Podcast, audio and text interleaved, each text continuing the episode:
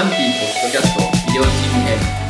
えー今日から新しいシリーズが始まります、えー動画クリエイターラボというふうな名前でスタートさせていただきます。よろしくお願いします。お願いします、えーこの春、えー2023年の春4月ですねに入社したフレッシュな3人のクリエイターと一緒にあのこのシリーズはお届けしていきます。映像制作のプロとしてクリエイティブに特化したビデオ事業部が改めてクリエイティブとマーケティングの視点に立ち動画ビジネスを考えるために、えー実験室に見立てて、えー新人の方々がさまざ、まなことにチャレンジしながら成功法を見つけていく過程をポッドキャストでレポートしていきたいと思っています。どうぞよろしくお願いいたします。はい。ではあのーまあ、ラボっていう名前がついているので研究をしていく、まあ、番組に、まあ、ポッドキャストになっていくんですがその研究対象ってやつをちょっと先に、あのーお伝えしておこうかなと思っています。あの研究対象として今アンティファクトリーのビデオチームが、まあ、主体となって YouTube を運用しております。えー山本正弘さんという、まあ、職の、あの、まあ、大御所、巨匠の方と一緒に YouTube のチャンネルを運用しているんですが、その YouTube のチャンネルが、あの、私たちにとっては結構数字が取りやすいというか、あの、ベンチマークにできやすい YouTube チャンネルを運用するではベンチマークにしているものがありまして、その YouTube のチャンネルの正弘のうまいのなんのというチャンネルがあるんですが、そのチャンネルの中で、えー動画を投稿していって、視聴者の方々がどういう反応をしていくかっていうのをあのやっていきたいなと思っているここがあの研究の環境になっております。で一応、マスヒロさん、マスヒロのうまいのなんののチャンネルでは、そっち側の動画のとしてのミッション、YouTube としてのミッションは、えー日本の食文化を世界に伝えていくっていうことをやっていたりとか、えー YouTube チャンネルを、えー活用したビジネスモデルを作ってみたいみたいなことをアンティとしてもやっているので、あの、それを元にしているチャンネルがベースとしてあります。で、そのチャンネルを元に、あの、まあ、新人の方々に、えー研究対象としてそこを使って、あの、やっていきたいなと思っているのが、あの、今回の研究かあの環境になります。では、あの、まあ、研究をしていくっていうので、どういうふうなあの流れでやっていけばいいのかなっていうのを3つのフェーズにちょっと分けさせてもらったので、その3つのフェーズをちょっとざっくり説明させていただきます。まずあの、まあ、繰り返しとなるんですが、アンティのビデオ事業部は、クリエイティブとマーケティングの視点を強化していきたいなと思っておりますので、そのマーケットを意識して、あの、ラボのフェーズをあの3つに分けております。で1つ目が、えー認知拡大まあ、その、まあ、知ってもらうというところですね。まずは知ってもらいましょうというところです。で、二つ目は、まあ、知ってもらった後のファンの獲得ですね。まあ、見てもらうファンを獲得していきます。で、三つ目は、えっ、と、さらにそのファンを拡大していって、より多くの人にファンになってもらうという三つ目のフェーズとしていますが、その三つのフェーズに分けて、それぞれの目標設定をして、まあ、その結果計測を行いながら、のまあ、これは良かったねとか、これは結果として悪かったね、みたいなことを、もうそのままあの数字を取りながら、あの結果のいい悪い関係なく、ここでまあ議論していくっていうことをやっていきたいな、研究していくってことをやりたいなと思っています。で、今回は、あの、まあ、あの、一気に1、2、3をやっていくわけじゃなくて、まあ、まず1個目、フェーズ1として認知拡大していきましょうということを考えています。で、その、まあ、手法として大きく考えているのが、えー YouTube のショート動画という機能があるんですけども、YouTube のショート動画を使って、で、それを、あの、投稿しながら、今まで、あの、YouTube チャンネルの方に投稿してきた動画を見てもらうっていうことをやって、認知拡大していこうというのが、まずフェーズ1の目標、まあ、流れですね。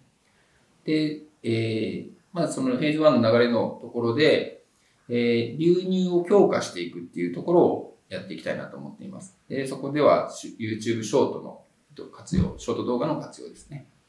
で、えっと、それによって、インプレッションを増やして、で、そこから再生回数を増やしていく。で、あとは、まあ、UU だったり回遊率を最大限に引き上げていくみたいなことを、あの、やっていければなと思っているのがフェーズ1ですね。で、フェーズ2、フェーズ3は、あの、また、その時期になったら、あの、やっていこうかと思ってるんですが、今回は、まずこのフェーズ1からやっていきたいなと思っております。まずこのフェーズ1の詳細なんですが、えー、目的として、フェーズ1の目的として、チャンネルの認知拡大をしていくっていうのが大きな目的になります。で、戦略では、えー、流入強化の目的でショート動画、先ほど言ったんですけど、ショート動画を作成して、えー、今まで登録してきたアーカイブ、えー、YouTube チャンネル側の動画に誘導することをします。で、戦略の二つ目として、ショート動画、アーカイブ動画の視聴を通して、まあ、多くの人、広く多くの人にチャンネルの存在とか特徴を知ってもらうことが戦略になります。で、KGI と KPI というのは一応設定しているんですが、KGI の方はアーカイブ動画、今まで登録したチャンネルの動画の方ですね。そっちの再生回数をま伸ばしていくことになります。で、KPI に関しては、ショート動画が、えっと、フィードで表示される回数、まあ、インプレッション数ですね。それを増やしていく。それから、えー、ショート動画の、あの、視聴、動画の視聴ですね。ショート動画の視聴を、あの、していくんですが、えー、まあ、インプレッションが表示されただけじゃなくて、クリックする、タップする、みたいなことで再生回数を増やし、あの、視聴をしていくっていう。から、最後、まあ、ショート動画の視聴回数を伸ばしていくっていうところが、あの、KPI になります。この3つが KPI にしています。では、その、何を、まあ、題材にしていこうかな、というのをちょっと考えているんですが、YouTube のチャンネルの方では、まあ、あの、30投稿ぐらいもうすでに30動画ぐらいあって、で、ショートもいろいろ投稿してるのは全部で100ぐらいあるんですけども、えー、その中のいくつかチャンネルの中から抜粋させてもらいました。で、直近のお題としては、とんかつの会、東京とんかつ物語っていうシリーズをチャンネルの方で作ってるんですけども、その東京とんかつ物語の中から4つ動画があるんですけども、そのとんかつ .jp さんというお店が紹介、まあ紹介というかその中でとんかつを紹介している回があるんですけども、そのとんかつの回を使って YouTube ショートを作っていっております。で、そのとんかつの回は、あの、2回分ちょっと試してみるっていうのが今後あって、えー、その後、あの、日本料理さんのデンさんっていうところがあるんですが、日本料理屋さんのデンさんをちょっと使っていこうかなって今は思っております。では、あの、お題の、お題というか、あの動画はこれを使ってきますので、その次ですね。目標の数字これをまあセットしない限りは意表にならないというか、あの、よくできた、よく、なんかうまくいかなかったっていうのはわからないので、この数字をちょっとセットしました。えー、YouTube ショートで、まあ、あの、見たか、見たことがある方はわかるかもしれない。フィードで表示される回数。まあ、あの、一般的にはインプレッションと言われているようなやつですね。YouTube ショートではフィードで表示っていうふうに言われているので、フィードで表示になるんですが、フィードで表示ってやつと、あと、視聴、まあ、スワイプとのタイプ、あのクリックしたかどうかみたいなやつのパーセンテージ。から視聴回数、まあ、これは普通に再生回数ですね。っていう3つの目標数値を立ててます。で、それが、えっ、ー、と、まずフィードで表示が5500表示。5500です。で、視聴の、まあ、クリック率に関して言うと33%ぐらいの人に見られたら、まあ、良かったかなと言われているやつですね。で、視聴回数に関しては、えー、3100回ぐらいを目標にしています。まあ、これはちょっと過去で過去に投稿したものからあの算出したものになるので、まあ、今後変わっていくかもしれないんですけど、これが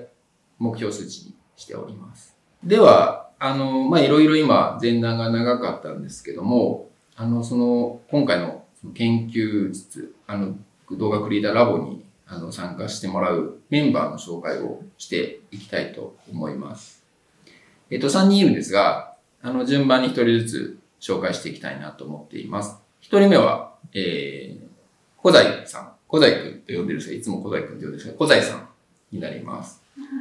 ろしくお願いします。よろしくお願いします。小西さんに関しては、東京本社、まあ、あの、ビデオ事業部デベロップメントグループに今所属していて、4月からアンティファクトリー入社していただきました。で、職能としては映像ディレクターになります。で、過去も映像ディレクターの経験をしているですが、その前にも、あの、広告代理店で、で活躍されていたりとかしているあの方が、あの、4月から入っていただいております。では、ちょっと小平さんから挨拶をしていただければと思います。はい、小平です。映像ディレクターとして中途で入社しました。えっ、ー、と、今までまあ4年ぐらい、えー、ディレクターの仕事をしてるんですけど、まあ過去に、えー、広告、えー、に関する仕事もしていたりとか、まあ、プランニングとか広告の企画制作に携わってたので、えー、映像のディレクションはもちろんなんですけど、そういう企画とか、えー、映像に限らずいろんな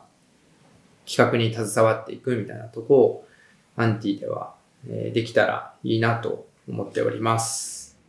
よろしくお願いします。よろしくお願いします。よろしくお願いします。では、えっと、二人目ですね。立花さんになります。で、立花さんも、えー、東京本社のビデオデベロップメントグループ所属になります。で、職能では映像ディレクターですね。まあ、あの、小西さんと同じになります。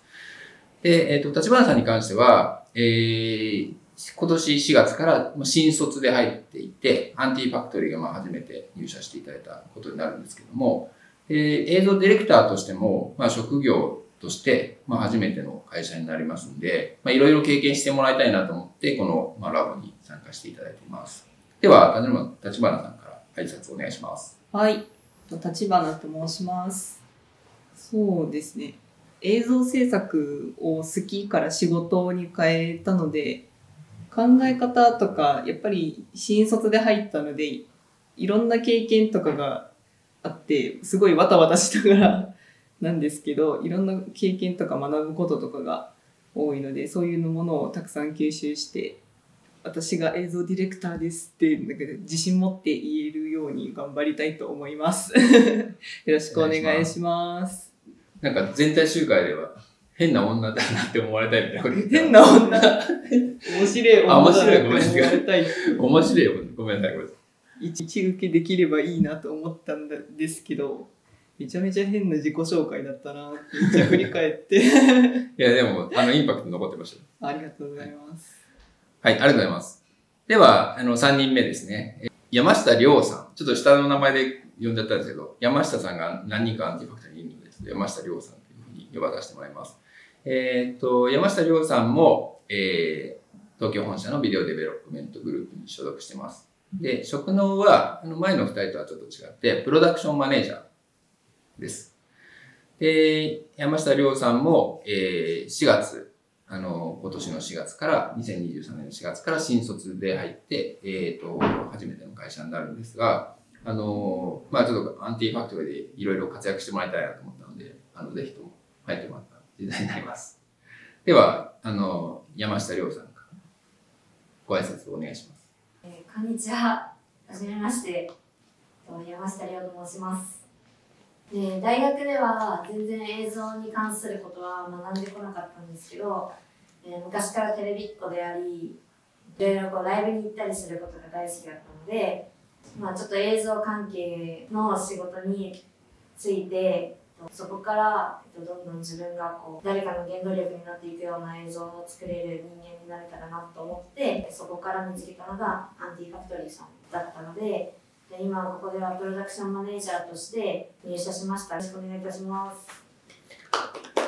あの、頑張ってもらいたいなと思ってるので、はい、ぜひよろしくお願いします。よろしくお願いします。はい。では、あの、こんなちょっと3人でいきたいなと思っているんです。今、3人に自己紹介していただいたんですが、こんなメンバー、この3人と、あと奈良木で、えー、この動画クリエイターラボを、あの、スタートしていきたいと思いますので、えー、よろしくお願いします。よろしくお願いします。